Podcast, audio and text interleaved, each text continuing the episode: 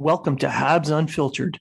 This independent podcast is featured on the Hockey Writers and iHeartRadio, bringing you honest and unfiltered entertainment and discussion on the Montreal Canadiens and hockey news. Your hosts, Matt Smith, Treg Wilson, and Blaine Pudney, are proud to be one of your trusted sources. If you are talking about it, so are we.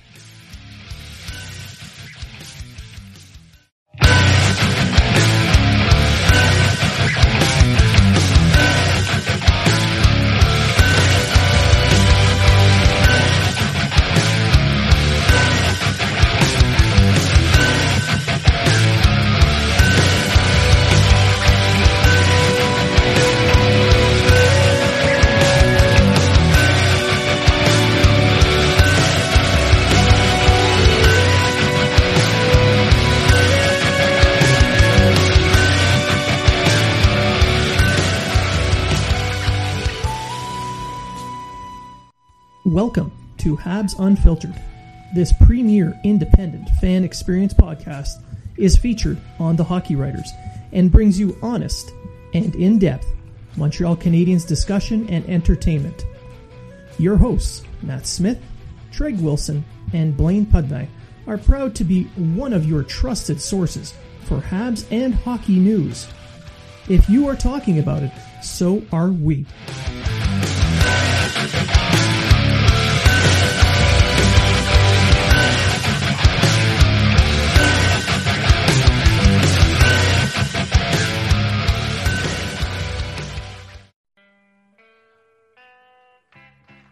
Are you in the market for quality sticks and equipment you can afford? There is a no frills, no nonsense company that wants to provide that to you. No Name Hockey. No Name Hockey is a small Canadian company started by former pro player Jason Goulet. When he retired, he searched for sticks that felt like when he was a pro, but could never find the right one or one that was reasonably priced. So he decided to start No Name Hockey. Now No Name offers high quality, customized sticks at a fair price. They won't try to wow you with a fancy name. They will focus on providing you a pro stock quality stick that you can afford. The cost of sticks has gone through the roof due to sponsorships and licensing fees. No Name Hockey makes sticks for the no names and players currently making a name. And welcome to episode 123 of Habs Unfiltered. I'm your host, Blaine Pudney, and we are joined now by a special guest, Jason Paul of waveintel.org. Hi, Jason. Hey, how you boys doing? Good, good. And uh, joining joining Jason just because, you know, they help pay my bills on on this show. Matt Smith. Good morning, guys. And Treg, I have Bell with a John Lou package, Wilson. ah, I might be in and out. I don't know. I got the John Lou Bell package going on here. Perfect timing for freezing up. That looked amazing. So um, that was not planned. not planned at all. But uh, yeah, so people watching on YouTube may see Treg freeze up a little bit. Uh, we apologize in advance for having his face on longer than it needs to be. Uh, but we're going to just dive into the Habs news, notes, and everything in between with Jason, who's been kind enough to come on today and talk a little bit about that using advanced stats. So um, I've got my my Texas Instrument calculator ready to go. So why don't we just kick this off? Uh, Matt, you had uh, you had one you had a question to kick it off. So um, before I logged in, you guys were kind of discussing a little bit about Jeff Petry and uh, Edmundson, and I'm just wondering your opinion on Edmundson's game in relation to how Petry is really taken off this season, and uh, isn't just putting the puck in the net, but he's more or less just rounding out as a uh, a solid top four defender. Yeah, I mean, at the beginning of the year, I was I had my thumb on that uh, that pairing to see how long they were going to take to uh, to gel. And uh, to tell you the truth, I think it's been a, a bit up and down just from the eye perspective. Uh, and I think last night could be a microcosm of Petry's year. I mean, I thought you guys watched the game. People on Twitter were saying, "Well, it's you know some pretty big gaffes they were making, little miscues here and there." Uh, and in the end, they washed out um, not so great five on five. They were minus one. They had a couple of high danger chances against. Um, their shot metrics were okay, but then Petry scores a goal and assist on the on the power play, right? So all that washes away. So I mean, when I look at the the data, Petry was ha- had a fantastic year last year. He had just an incredible underlying uh, statistical year.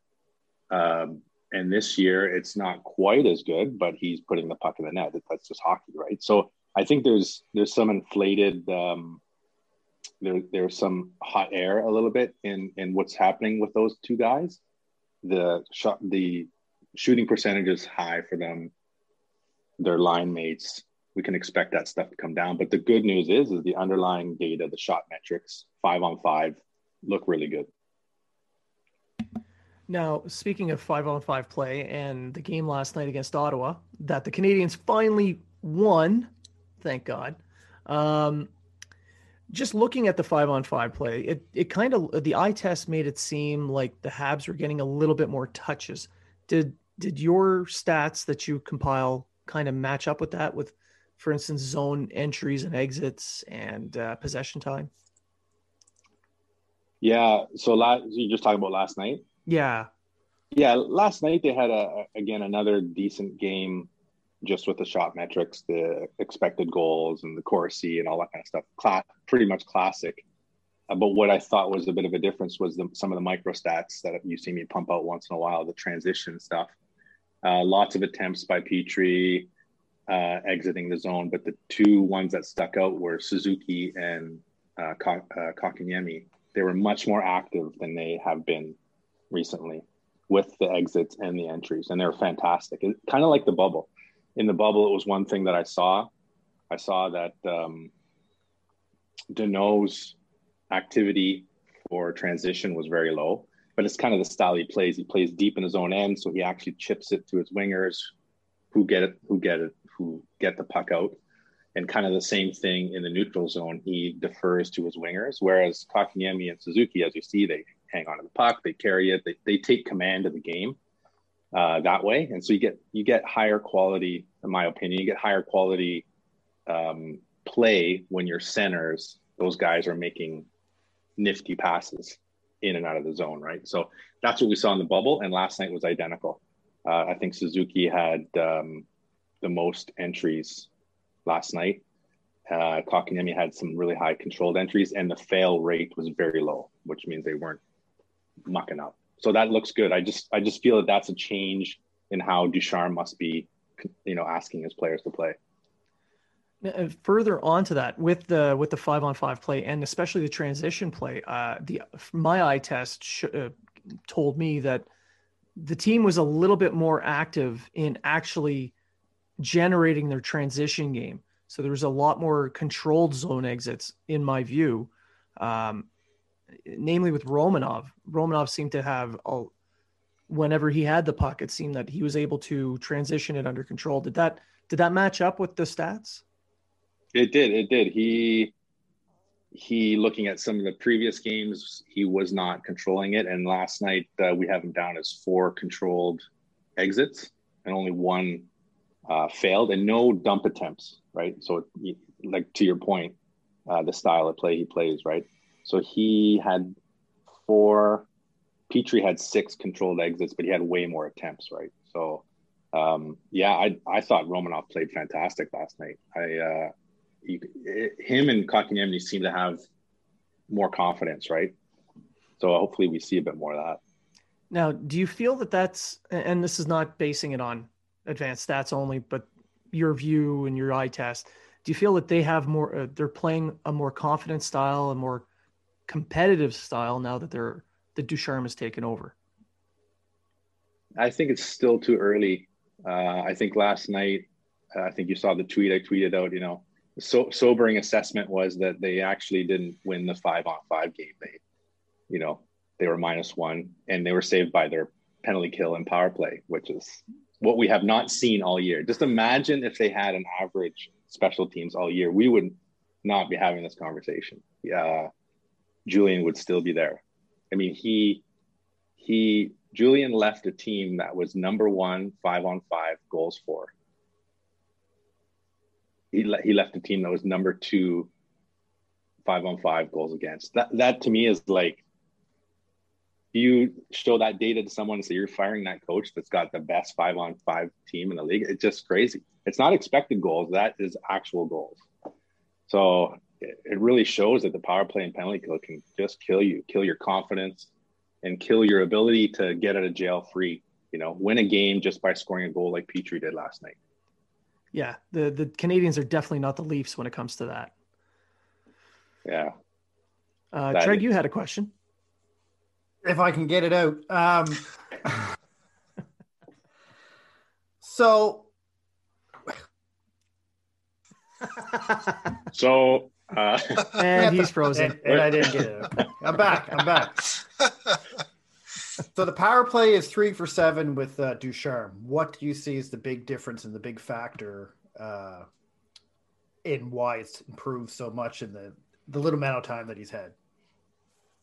Yeah, I mean, I think it's too soon to look at the the data if you're asking me for the data piece, but um, and I haven't looked at like the shot maps or anything like that. But just just exactly what you guys see, right? Like just the eye test is saying they're they're giving the torch or they're giving the baton to you know Kotkaniemi, Suzuki, the forwards instead. It doesn't look like they're deferring as much. I I, I noticed a few times that they deferred quite a few times five on five and on the power play at the point but that's going to happen. I mean, that's still a good play in hockey. You can't, you're not going to completely eliminate that, right?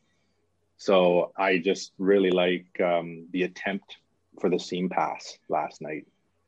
Um, even if it fails, you, you're causing confusion and, uh, uh, for the defenders, and that is worth something. Um, I, I think. Are you guys Mary? You must be Mario Lemieux fans, right? Well, yeah. I, I love Mario Lemieux and and I think he was just the most magical player ever to play the game. And I remember him saying stuff like this. One of his quotes was, you know, on the power play when I'm when I've got the puck at the hash mark or like near the he used to play near the goal line, kind of right. He's like, if I don't have a play, I'm just flipping it to the front of the net because because you're just causing confusion and you have to trust that your players are gonna fight for it, right? And I just think the Habs just with their power play in the past are just they just didn't have the confidence to try those plays and they're doing the simple plays. So I like that they're trying those plays and they failed a couple times and and it, some of them looked really risky. Some of those cross ice uh, seam passes, but worked. Yeah, Kotkaniemi, uh, he's he got almost two full minutes at uh, at five uh, on the power play, and he was able to create a ton of offensive opportunities from the half wall. So that seemed to be an adjustment that was brought on by um, by Burrows by letting him just go in and and play a little bit more. They're taking advantage of his strong play and letting him create because he, he that's his strength. He has that vision. He has that hockey IQ. Let him create on the power play, and it's it paid off with a couple of power play goals. Um, Yeah, and he was on with Suzuki, right? And I don't think Yeah. we've seen that before. And Suzuki kind of stayed in the middle. It's, it's just putting all your power uh, on on the one plane. I think that's fantastic. I mean, uh, you got so many more options when you have both those guys on the ice. that's I mean, the one thing I would say about Kotkaniemi, and a couple guys said it on Twitter last night, is that I mean he was playing on the power play before. You know, he was kind of getting the secondary, and it wasn't working out, and his confidence was low. And it's just amazing how when you start him, and you they must have give pumped him up and given him some confidence. Uh, it, it looks a lot different. It's amazing. Yeah. over the And- last and- couple games it's looked really it's looked really different with him because we saw as you said with the secondary chances or you know the tail end of the power play. And it just seems like he was just forcing his shots too much or just trying to force a play. And either he was throwing it into traffic or he was just shooting it in the goalie's chest and killing the play. So last night it was it was fantastic to see him just being just using the uh, instruments in his toolbox. He was passing, he was shooting, and it kind of gave the power play a little bit more um, danger, I guess. And they weren't just referring it to their defense and just shooting it on net. Yeah, exactly, and I, and I think the confidence thing is um, is a big issue with this team, and I and I, I think Ducharme. I'm still not sold on whether I, I love exactly how he's doing it. Um, again, going to the the fact that he started Danault and the the, the uh, OT the other night. Um, the fact that uh, you know they did they had the lead last night, so it's a little bit different. But when you have a hot player like Kotkaniemi, you can clearly see he's he's focused. You got to run with him, right? So I want to see a bit more of that. I want to see like I'm I'm I'm actually live in Ottawa and I watch the Sens quite a bit, and the magic to their to their you know success, a little bit of success this year is the fact that they've they've given the responsibility to the young guys. They kind of have no choice, but and it just they just feel big and they and they know that it's their responsibility to do something. If you keep kicking those kids back for Danault and for Perry, it doesn't feel like their team. Uh, the shootout that that Julien fired got fired after. To me, when they sent out Perry, and I love that guy, I love the signing, but it sent a message to the rest of the team. Like, is this Perry's team or is it Kotkaniemi's team? Is it Suzuki's team? If you want those guys to feel that way, you need to put them in the in the response to the high the high responsibility uh, spots, in my opinion. I brought up a point after the uh, after that loss, the fact that they didn't use either of those guys, and I brought up the fact that the Canadiens are always tweeting out these little videos, and it's showing a lot of the youth. Right, I'm not going to say screwing around at practice, but they're they're practicing their shootout moves and everything, and we know that they're not going to play. They're, they're not going to use some of these moves obviously in a game However, the skill is there. The shootout is a skills competition. Why not utilize them when you're showing them off as much and give them their opportunity to shine instead of using some of these, uh, say, more veteran players? Totally agree. I totally agree. I mean, that goal that Norris scored on Carey Price is going to carry him for two weeks. Oh yeah, absolutely. You know, confidence wise. Yeah. And you missed out on that opportunity to give that to, Suzuki, to Suzuki or Kotkaniemi. Yeah. yeah. So now Which, Ducharme uh, hasn't. Go ahead. I was just going to say Ducharme in his first shootout or in his first overtime started with Danault and Armia. Uh, of course, Habs Twitter went wild, said there's no changes. Uh, now Ducharme's explanation was I wanted Danault to win the faceoff, and then I was going to switch him with someone else. That's great if it works, but if it doesn't work, you're, you're stuck with what you're stuck with. And uh, I guess the question here is he's not breaking that line up. I get in the past they were five on five, one of the better five on five lines in the league. But don't you think to make this Kotkaniemi Suzuki's team, Kotkaniemi has to move up into that second that second line role with say a Toffoli and Gallagher? Like Yeah, I, I agree, does, but yeah, I, like what I is the so. what is the I was just gonna say, what is the reasoning behind him? Because I know he's an analytic type coach. What is he just trying to kickstart that line, or is he just looking at the analytics and said, "Well, it's worked for the past three years"? Yeah, I think so. I mean, and I don't think it's analytics. I just think it's like everybody knows that that line was one of the best five on five lines, if not the best, in the past year, past two years and it's hard to move on from that, right? It's hard for them to move on from uh, Weber on the on the power play, and it's just this ingrained hockey way of doing things. Your leaders are your leaders. You pump them out, and they they need to take the bite that bullet. I mean, I think Julien did it last year with Suzuki in the bubble. I mean, he it was pretty crazy that all of a sudden they took Danault and he was clearly secondary to Suzuki. They need to do that again, and maybe they need to jump it and do Kotkaniemi in that second role. My my only data thing that I can flip out to you guys is, and I tweeted it out a couple days ago, is is it's clear that the organization, or definitely Julien, doesn't have the um, uh, the love for Kotkaniemi's defensive game quite yet. Uh, he clearly has sheltered him. I threw out a chart there that shows that Kotkaniemi is really sheltered, whereas Suzuki is facing some of the stiffest competition there is. And that's twofold. One, because your coach doesn't mind you being out against the best. And secondarily, the other team is not focusing on Danault, who's got one goal in 51 games. They're focusing on Suzuki. Even if even if you make the argument that Suzuki is not a, a top player or that line's not the, that is the top offensive threat on the team. Uh, so Kotkaniemi is not facing those difficulties. He's not getting the D zone starts. He's not facing the other team's tough competition. So he he's got to make that. The team has to put him in that responsibility slot, as they say.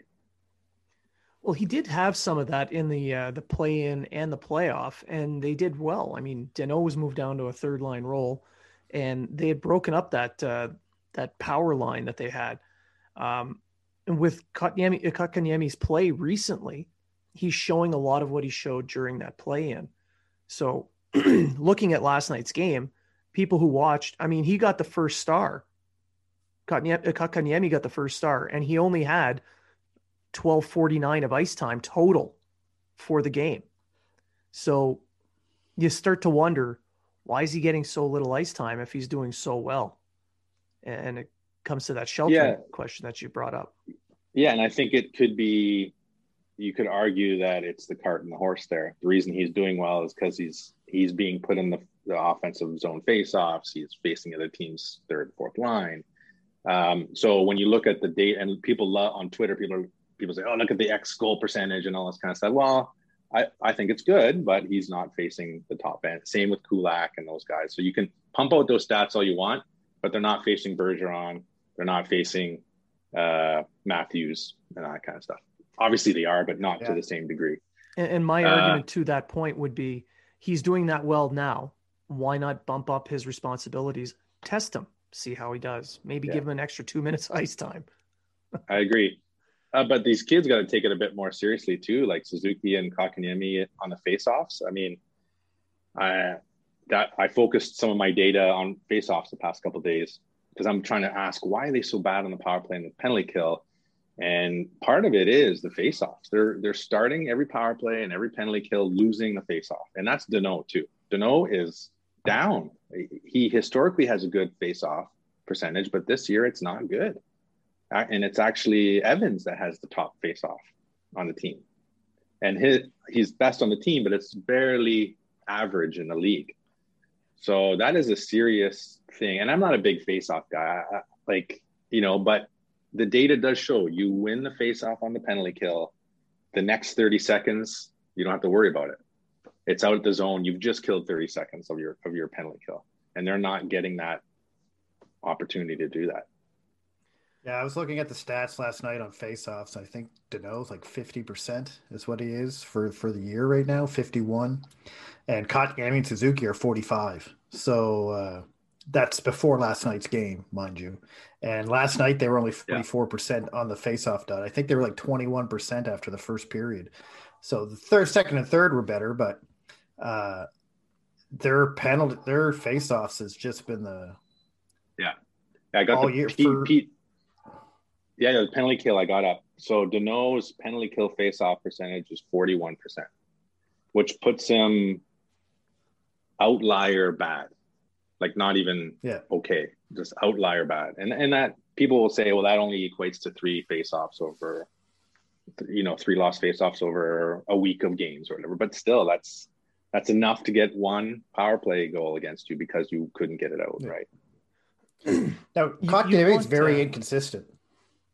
Yeah, he'd be sixty percent one game and twenty percent the next. And you'd want all your your centermen to be close to fifty percent. If they were all at about fifty percent, I don't think it'd be as big of an issue as it is now. Yeah, I think I think it's telling that Evans has a good uh, face-off uh, percentage. I mean, I mean, at the beginning of the year, there was a couple of things I highlighted: penalty kill, power play, and C and C four. These are the holes that they have to figure out. Um, and C4, I think, is a really important. If you're a Stanley Cup contending team, it's a red a red alert that you have a rookie in that hole, and at any moment your GM is probably going could replace could replace him if he's not going to be that good. And it, I think it's really telling that he's got a good uh, face-off percentage or decent. It shows that Bouchard did his work, I think, and it also shows that there's not too many rookies that have a good uh, face-off percentage because the the ref, the linesman kicked them out, and you know they allow the the veterans to cheat. So I think they might have a little gem here in this kid. And they got to really keep working on him. Not bad for a francophone coach in the minors. Yeah. Maybe they need um, to send Kotkaniemi and Suzuki down just for a couple weeks and uh, work on their face-off. I don't know.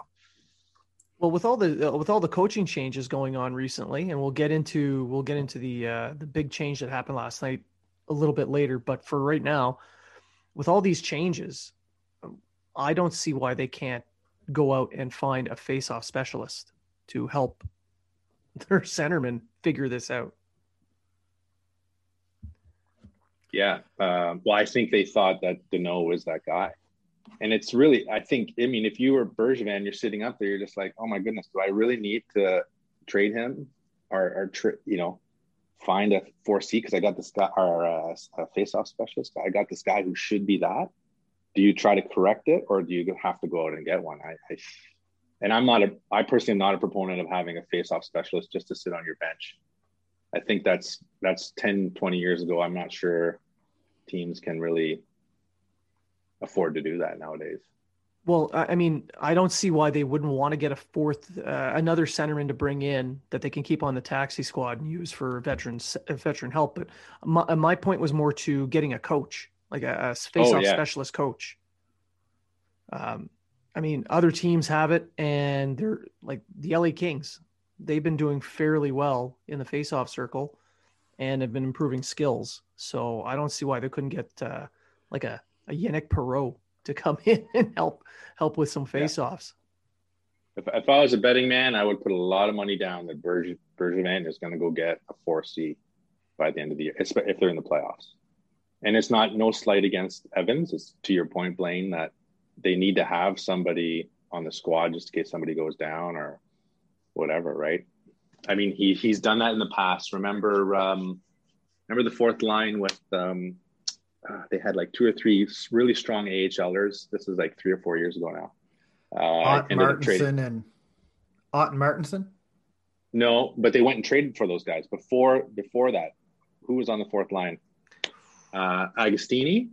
Yeah. Oh, Metropolitan. Um, and who's the other young guy? These guys are solid, solid, you know, fringe NHLers. I, I thought that they were really good, but I just don't think that he trusted them, even though they washed out really well data wise. I don't think he trusted them, and they went out and got odd and went out and got whatever. I can see him doing similar thing this year.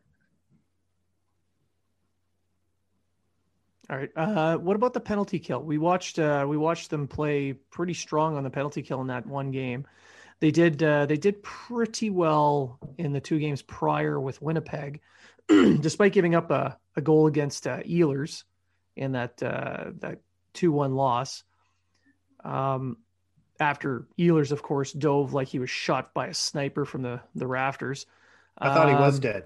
Yeah, yeah. The uh, the funeral homes were being called, but uh, it seems the penalty kill has been has shifted a little bit back towards the power kill that you had been talking about at the start of the year. The, the first 10 games there, the Canadiens were really, really aggressive attacking the puck carrier in the neutral zone. And it seems they've gone uh, gone back to that. Have have you noticed that? Has the data backed that up as well? Um, not really. uh, it's still really too early. It's still yeah. really too early with Ducharme and what's been going on there. But um, I don't think there's been that much change, other than maybe they're a bit more motivated to be a bit more aggressive. But I still think the PK is still in their zone, too passive. Yeah. Um, and I just don't know. I, I I just really wonder if it's the personnel. I just really wonder if if you if they're overestimating Weber's ability, um, overestimating Lehkonen, and I pick on Lehkonen and Danault. I just, I just don't think those guys are world-beating penalty killers, and they're kind of treated that way. Uh, I think they need to maybe look at, in in the team, and Julien was doing that at the beginning of the season. I noticed he was having a lot of other players go on the penalty kill, and then he reeled it back a bit. I I there's something there. There's something there that they're not, and it could also be um, an insight to their five on five play. Even though they have five on, great five on five numbers, this is data that's available to the public, right? So their X expected goals against and their shot metrics look fantastic, but there's something there that they're doing wrong, and I think it could possibly have to do with missing seam passes, allowing too many seam passes maybe not covering the prop. Maybe they don't have a good game plan covering the correct players. I, I'm just I'm pulling at straws here because I just don't really know what it is. And for the PK, it's a little easier.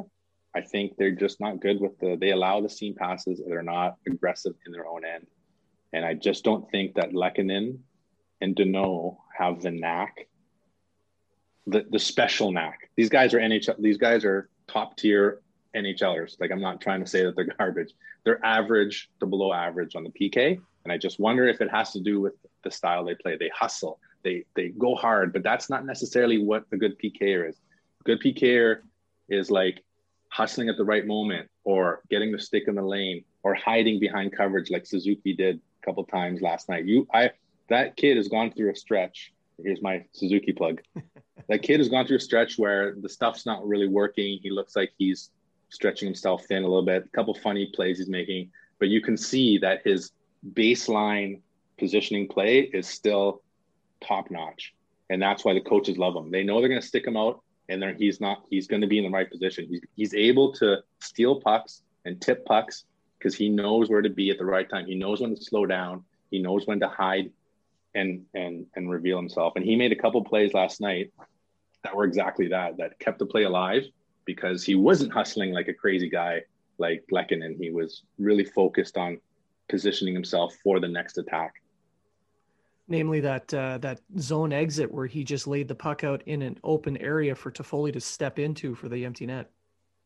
Yeah, exactly. And there was one forecheck I remember as well. I almost tweeted it out, but I was too busy watching the game.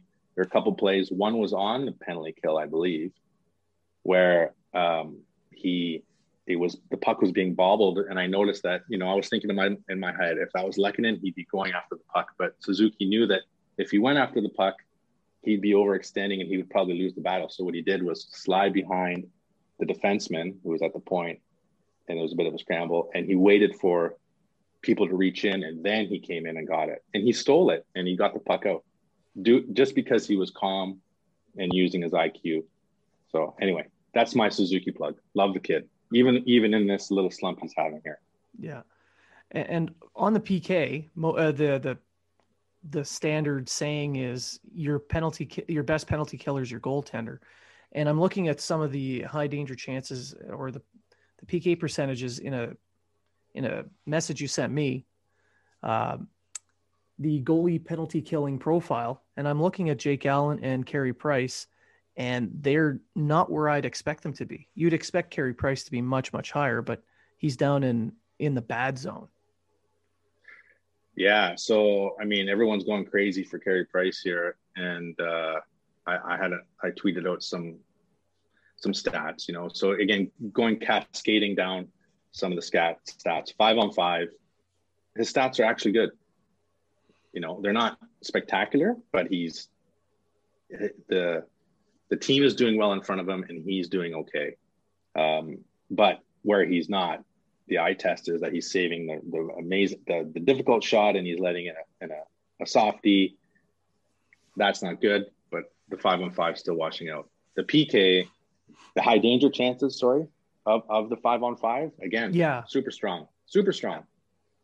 Um, but it's the PK, like you said, Blaine. The PK, the team is is doing terrible for the for the for both goalies, and Price is not bailing them out. So he's giving them. He's not adding. He's he's not he's not saving them on their poor penalty kill. Whereas Jake Allen is not completely saving them, but he's he's doing better work. So his PK save percentage is ninety point six, Jake Allen, and uh, Price's is eighty four point eight. So and this sorry that's the last 10 games so hopefully we see that rise up a bit so the, the big issue is the big the issue is the special teams the pk is is deflating them it's making Carey Price look bad in his overall numbers and the power play up until last night is is not saving them.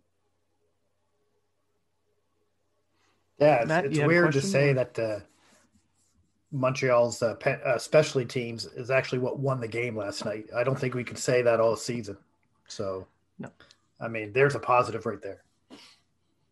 Yeah, for sure, for sure, and and and I mean, you guys are hockey guys, right? So it's like we tend to panic with every game and all this kind of stuff. You know, precarious price. We need to do something here. But the reality is, you just you hear Bergevin say it, and lots of hockey people say it. You want to just not go in these big slumps. You want to just keep going, and you just kind of gotta pray to the hockey gods that you're hitting your stride at the right time. And so you've got to ask yourself: Is can Carey Price do that? Absolutely. So I want Carey Price between the pipes if they're making the playoffs, don't you?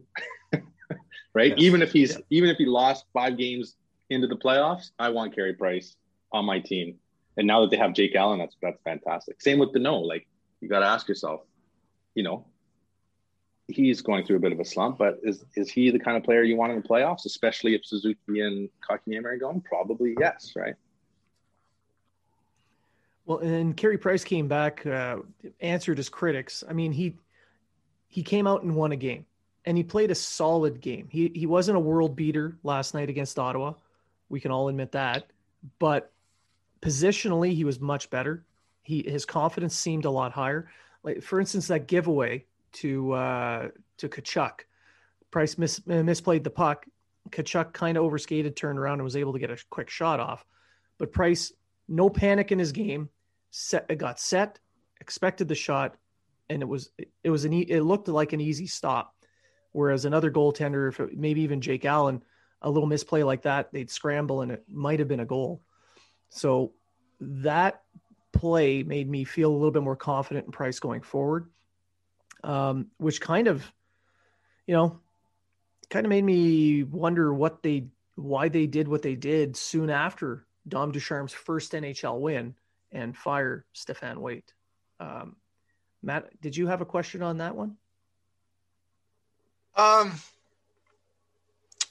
we can well we can kind of look at it this way. Um, obviously Jake Allen did really good things under under that coach under under. Uh, do you think that um, that's going to change at all?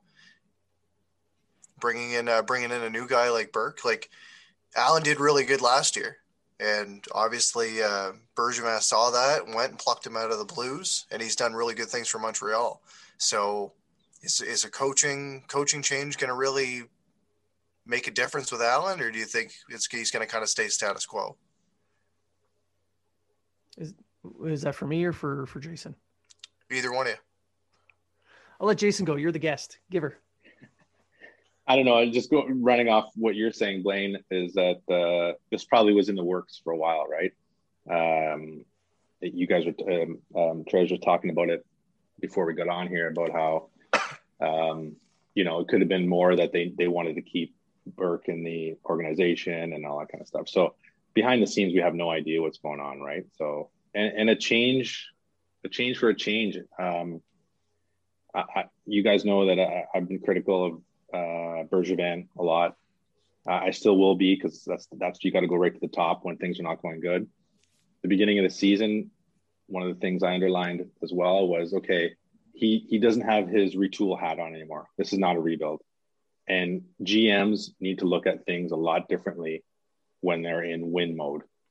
Um, and that means you got to make decisive, quick changes. Now, the NHL, you lose one game, it's not good. You know, you have to plug those holes and sometimes you pay more to plug those holes so i guess the point i'm making is the even if he believed that Julien's a better coach than ducharme if the shock of, of uh, firing him gets you five more wins you do it this is where you do it I, it sounds terrible but i think uh, that's part of the game as well so change in the organization is probably good you need to hear new voices uh, a stat that was brought out on Twitter that I've been kind of redoing is uh, in the first four years with uh, with Waite, who Bergevin hired in 2013 and brought over from Chicago because they worked together in Chicago.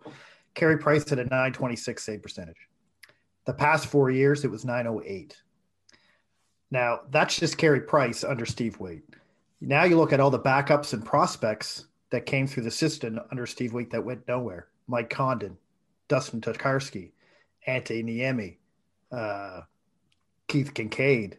Uh, the list goes on of backup Al Montoya.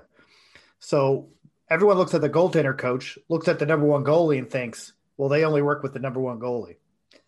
The number one goalie is the number one goalie because he's a good goalie. The coaching just kind of puts him in the place that he needs to be, right? It's the other guys you got to look at and where they're going is when you have to really look at your goaltending coach and see if he's doing the right job. In my opinion, because your starter is going to be your starter. He's going to win you the games. He's going to do well because that's why he got the starting job. But and, and what everyone behind him. Oh, go ahead. Oh no, I, sorry. Keep going. Now your thought. Yeah, and then everyone behind Price though didn't go anywhere. Didn't improve anything. Kinkaid actually got worse. Niemi got worse as he went on. Uh, Condon Tokarski aren't even in the league now. I don't think. Uh, was Waite the right person for the job as long as he was? Because really, it's only Price that was successful under him. If, if, yeah, if you mean, really think about it. Yeah, I agree, and I, I, that's a great point in the sense that um, hockey and man, managing hockey, managing your program, as Duba, Dubas would say, right? I like those words because it's it's not managing a hockey team is not straightforward now. Is a goalie coach just trying to improve the goalie? by by having certain exercises or is it greater than that is it understanding the psyche is it saying you know he needs a week off let's take give him a week off or let's have programs in place competition or whatever that change the the the mind and all that that that what you might call fluffy piece but those aspects of the game are becoming bigger in hockey now um, Jack Han, I think you guys follow him on Twitter too. He's like, I love that guy. He's really good, and he gets into those kinds of things. And he's hinted to, he's hinted a lot to the Habs organization being critical on their their development, their poor development.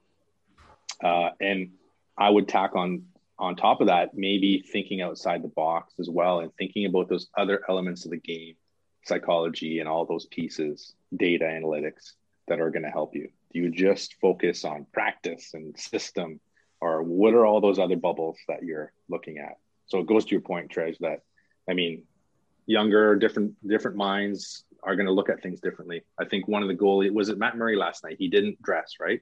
Right. They gave him the they gave him the day or two off or something like that. And somebody on Twitter also said like that's interesting. These little things like you have to ask yourself why these teams doing this and why are the Habs not doing it? Why aren't they saying go shopping, uh, go fly back home for a day or two or whatever to price. And I don't know.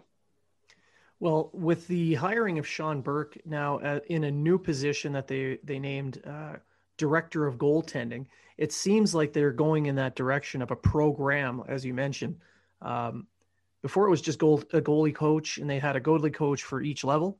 Now it's director of goaltending, and they all fall under him as.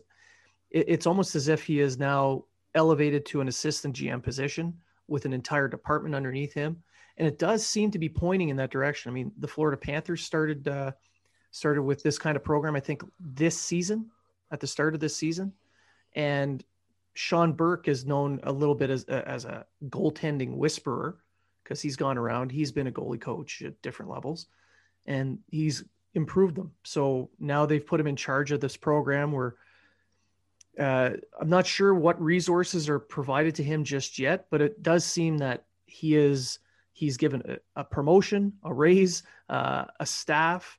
So I would not be surprised if they went in the direction you mentioned, Jason, uh, of uh, of an all-encompassing program that includes the mental aspect of the game, uh, not just the technical side, uh, all of it. Because uh, Jack Han is right; the Canadiens have been horrible on the developmental side with goaltending, which is ironic considering Montreal is known as a uh, known for its great goalies over its uh, over hundred plus years. I mean, no no Montreal Canadien team has ever won a Stanley Cup without a great goaltender in between the pipes. So it's it, it just seems a little little odd that they haven't been more proactive with this. So this is the direction I think they're taking. I, I, I don't know what what you guys what your take is on it, but feel free to let us know. I mean, uh, any one of you just jump right in.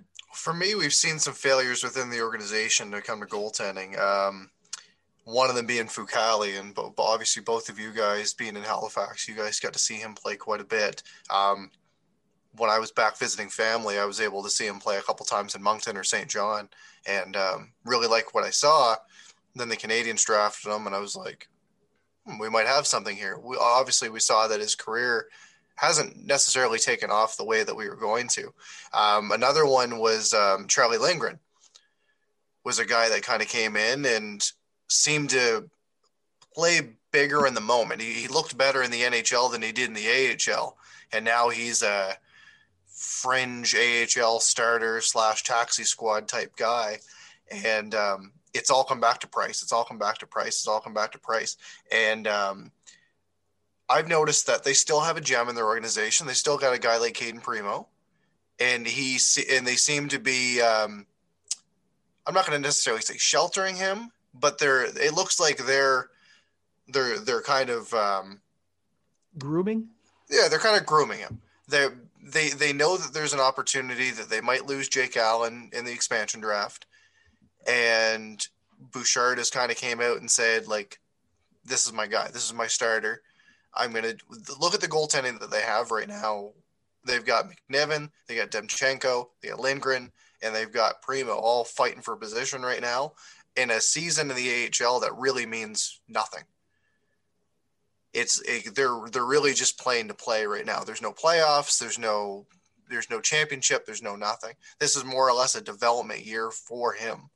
Um, so so my my take on my take on this is they've had their failures within the organization, and I and I think that uh, Primeau is going to be the guy that is is going to be the guy that they kind of put a light on and say, you know, in the past we had our bumps, but look what we're kind of look what we have now, and I and I and I think that that um, that'll be that'll be kind of like a, a telling sign of what's to come within this new role for Sean Burke.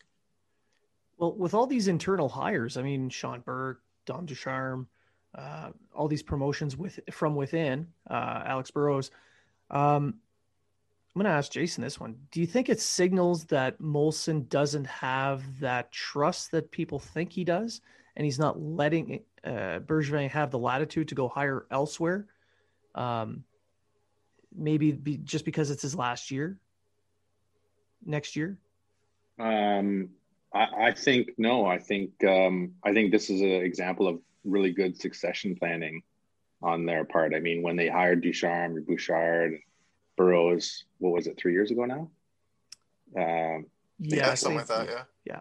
Uh, I mean, every, I think we all said these are top end people. These are not just you know um, former uh, assistants and stuff like that. These are guys are head leaders, and so I just think that that was probably even at the time they hired them, I'm sure Molson and um, Bergevin had that conversation. Said that these are guys, if we want to keep them, we're going to need to promote them. So let's groom them and and promote them. I, I, I totally think that. I totally think that these guys are their guys. Even the uh, even the goaltending coach they have in the AHL, that Marciano, he was he coached with Ducharme and Bouchard. So we're seeing a lot of similarity, and like he's and he was in the organization before Ducharme or Bouchard. So we're seeing a lot of uh, a lot of uh, friends and acquaintances coming back together within the organization. Well, I mean, and success, I was just gonna say for success, coaching staff has to gel as well. So I mean, yeah. like if your coaching staff doesn't gel together, it's just like a line in hockey. If it's not gelling together, it's not going to be successful. So if you have guys that are similar in minded and worked together before and had success, why not put them together? So maybe we can bring the Sedins in to help with the power play with Burrows then. See what happens there. They're free agents. We can sign them up. There you go. You heard it here first. yeah, they brought in Marty Marty St. Louis, uh, if you guys remember last year, into Columbus, and because they've had a poor power play for quite a while, he wasn't able to make improvements there. I mean, I mean, I think you can only go so far with the system when it comes to the power play and the coaching. Like you really you need the horses, you need the creativity from the players themselves. So, yeah, it'll be interesting. But I, I yeah, I totally think that the these coaches are were already set up to be there. I mean, you look at Drouin. Right, to me, he looks like a different guy. He, he's even in the losing, like he's happier. He looks like he's feels responsible for the team on the ice. If that makes sense, I'm really into that feeling the responsibility kind of thing. And he uh, he was definitely somebody who I thought this was the year that he's going to fall off the radar, and it's the complete opposite has happened so far. So very good. His, his compete level seems to be a little bit higher in the last couple of games. That's for sure. It's nice to see him shooting the puck, and I've been very critical on him for a long time I'm not shooting the puck and just just the little things and the small chances and you know he's playing the body a little bit more as well which we never saw from him we always saw him kind of shy away from more or less the defensive side, and it's more or less like, "Hey guys, I'm over here," you know, pass yeah. the puck to me, and and that was it. And uh, he made some good plays last night, just just turning his skates the right way and getting into lanes, and I, I like that aspect of his game. And it's kind of funny that we see that under Ducharme, who is more of an offensive minded coach, rather than a coach that he played under now for the last few years, being very defensive minded. And now we're seeing that aspect of his game kind of take off in the last three games.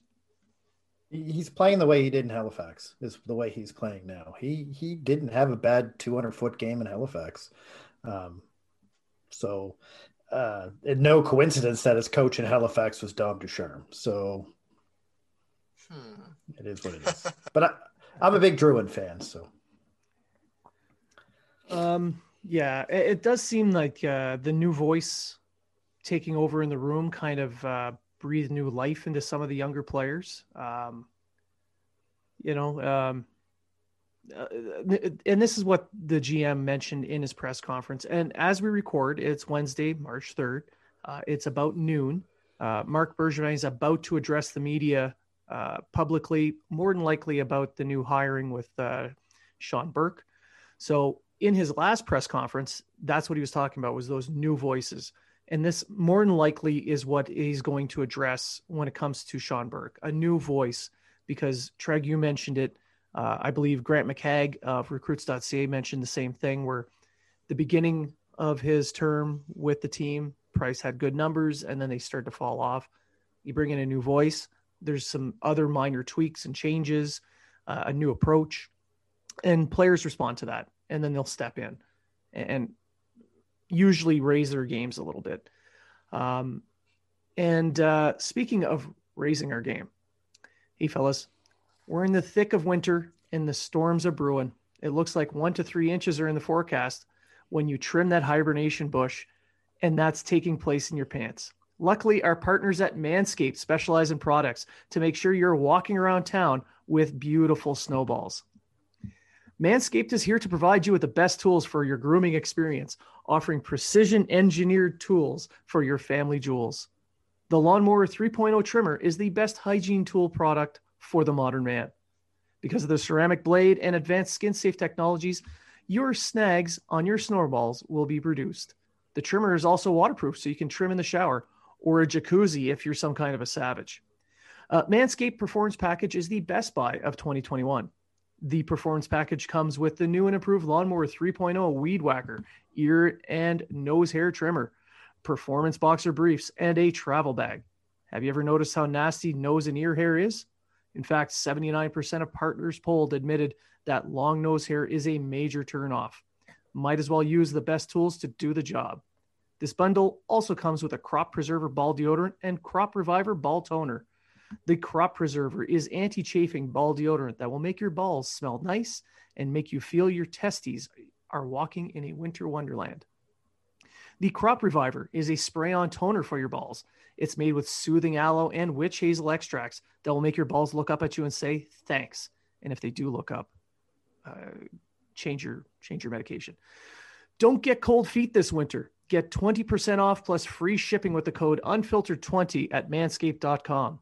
They also have a ton of other amazing men's hygiene products on their website uh, from disposable mats for your pews to foot deodorant.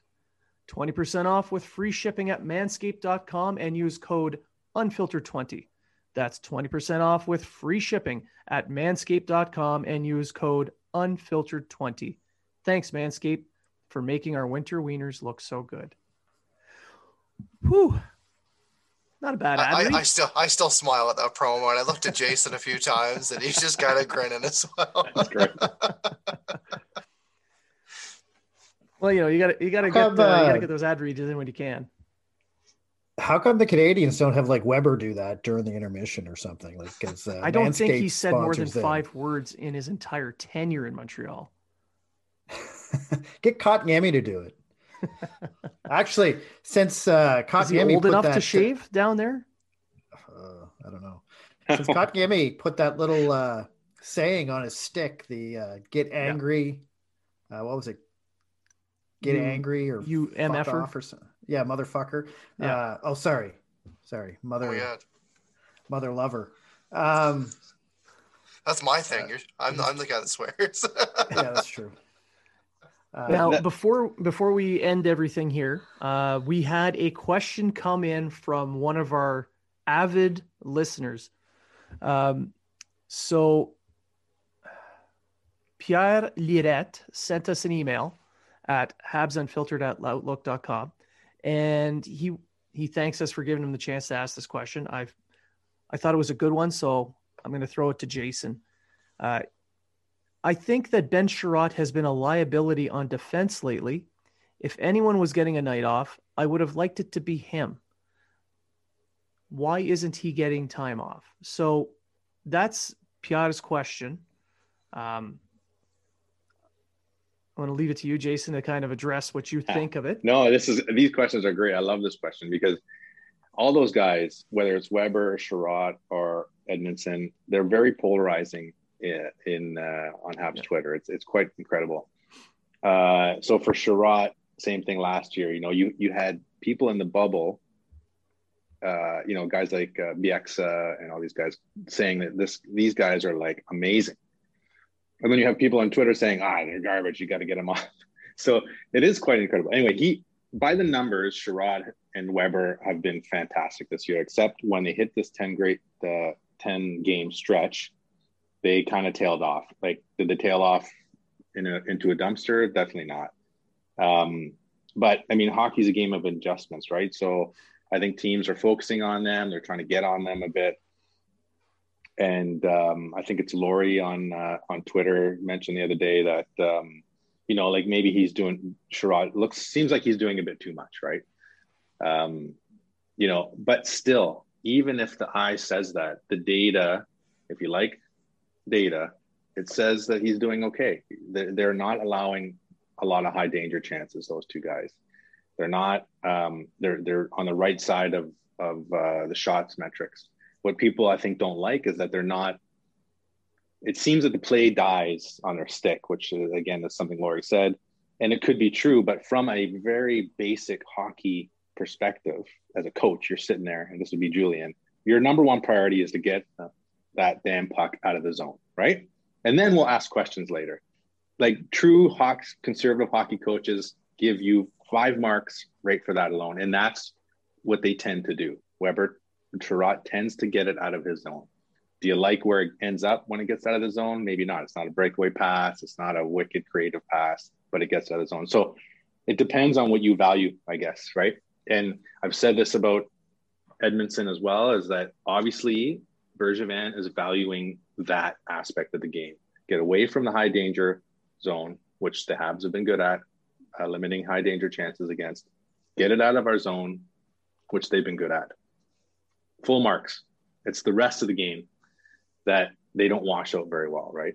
And the eye test doesn't wash out either. You see Carlson, you see uh, all these other defensemen making these nice little dipsy doodles and doing a nice pass that sets up their their forwards for success.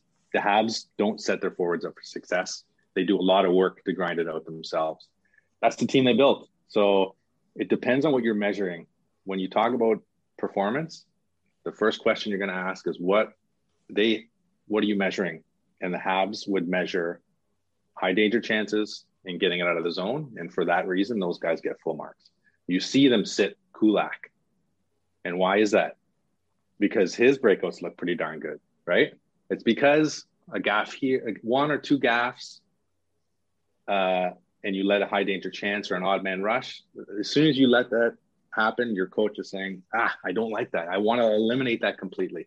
And that's the kind of game that the Habs like. Whether you like it or not, that's what they're measuring against. Yeah, yeah. And when you have a goaltender like Carey Price and Jake Allen, even um, if you can keep high danger chances down to a minimum, there you would expect those two goaltenders to take care of the easier shots, the so-called easier shots, and that that goal differential should improve just based on that alone. So uh, that that's I agree with you. I think that's the view that the the GM and the coach, prior coach, was taking when they they wanted these guys in these these spots. Um, and on, yeah, you could argue the opposite though, right? Yeah. If you have good goalies, well, maybe you should play a, a bit more risky game. Yeah. Um, and Edmundson, if you ask me what kind of marks I give him, I give the guy full marks. He's doing what they're asking him to do, and the stats are bearing out. The only argument you can have against Bergevin and Edmundson is that as a fan, you don't want that kind of player there. You, you what you want is Torey Krug, or what you want, you know, every fan wants that fantastic puck moving defenseman. But if he's not there and you can't get that, um, then obviously the organization has chosen to double down on these kinds of defensemen. I personally think they should go back to the 80s, 90s style of a puck mover with a stay at home guy on each line.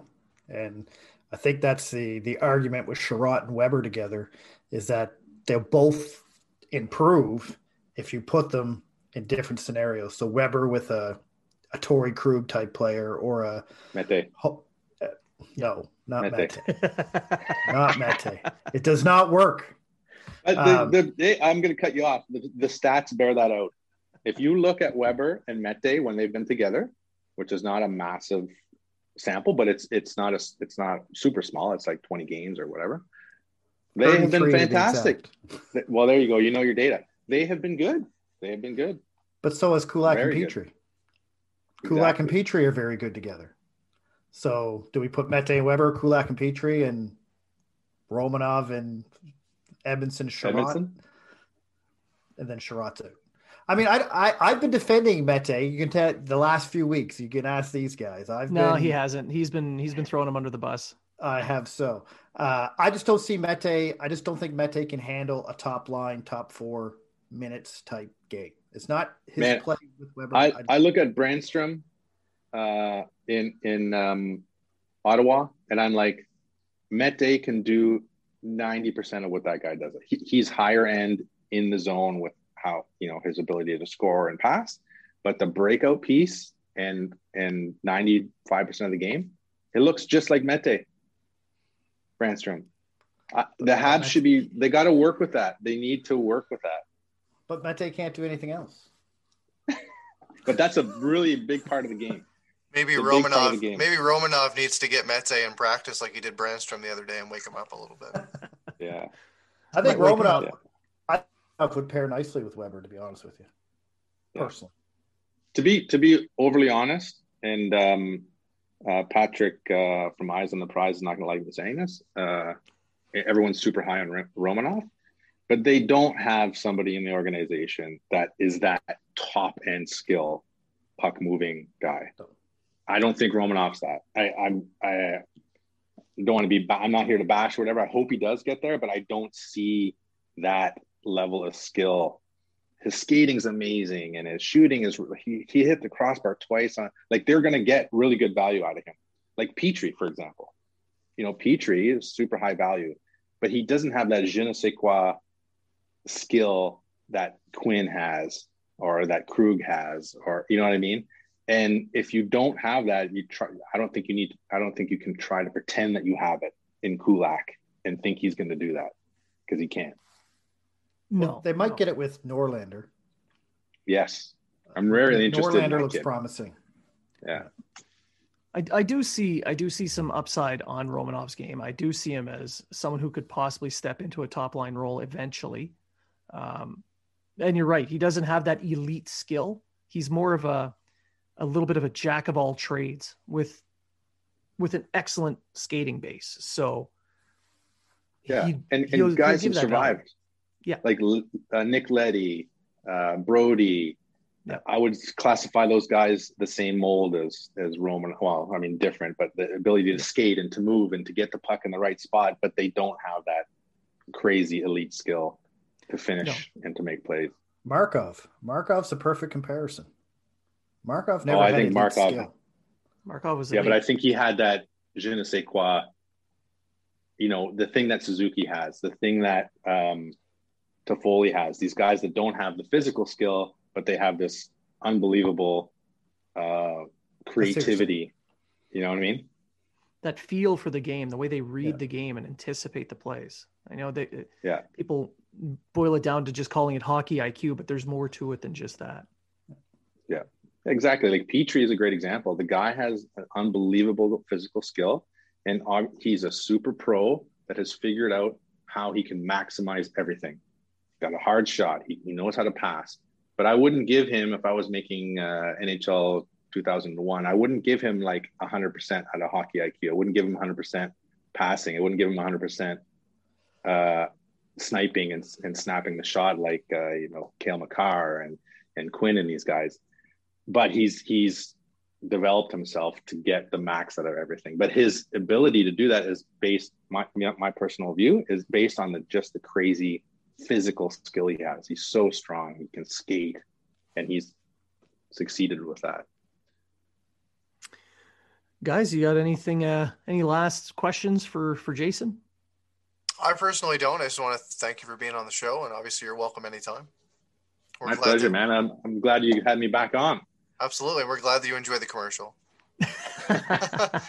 Probably next time you're on, you're gonna have something new, and you'll snicker at that one too. So it's all good. Uh, I don't. Uh, that's again, Jason. Thanks for having me on. I love your tweets. I love. Uh, I've used them a couple times in arguments I've had with people about things, especially with Edmundson. Um, and uh, I just want to say happy uh, 57th birthday to Blaine Potvin. Um, it's good. Uh, you're, I, I you're prefer the name Pepper.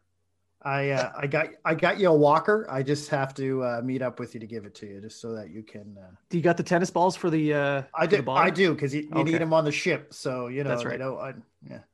So yeah, happy birthday blaine you're looking good man looking good for 67 Well, you know, I, I do what I can, you know.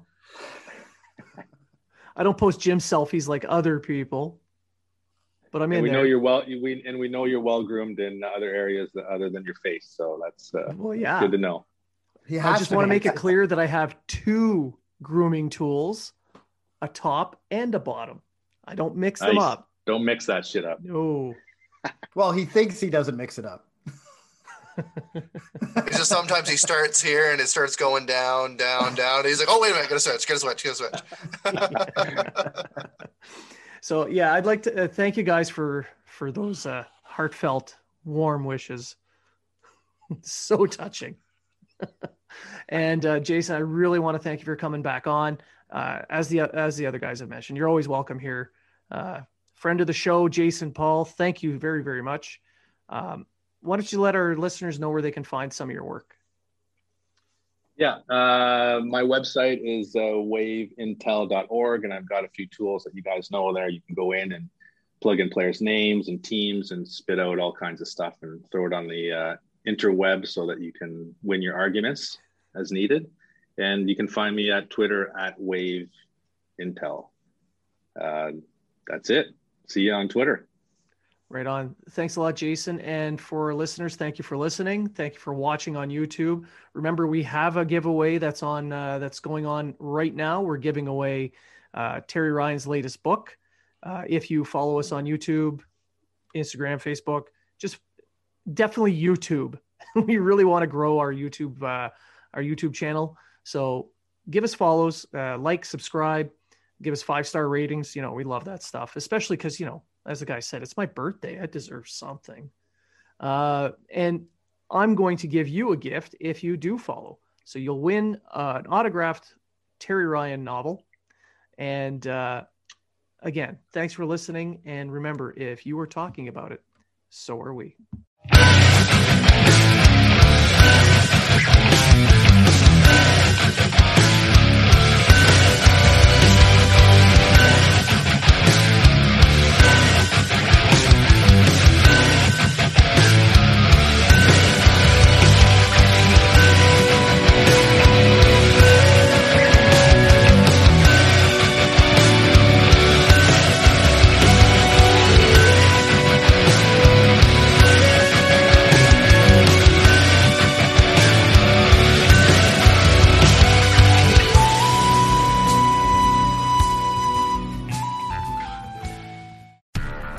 Do, did, Will, the Story of People podcast is now available on the Crier Media Network. The first five episodes are here and feature some incredible guests that fit into one or all three of those categories. Ready?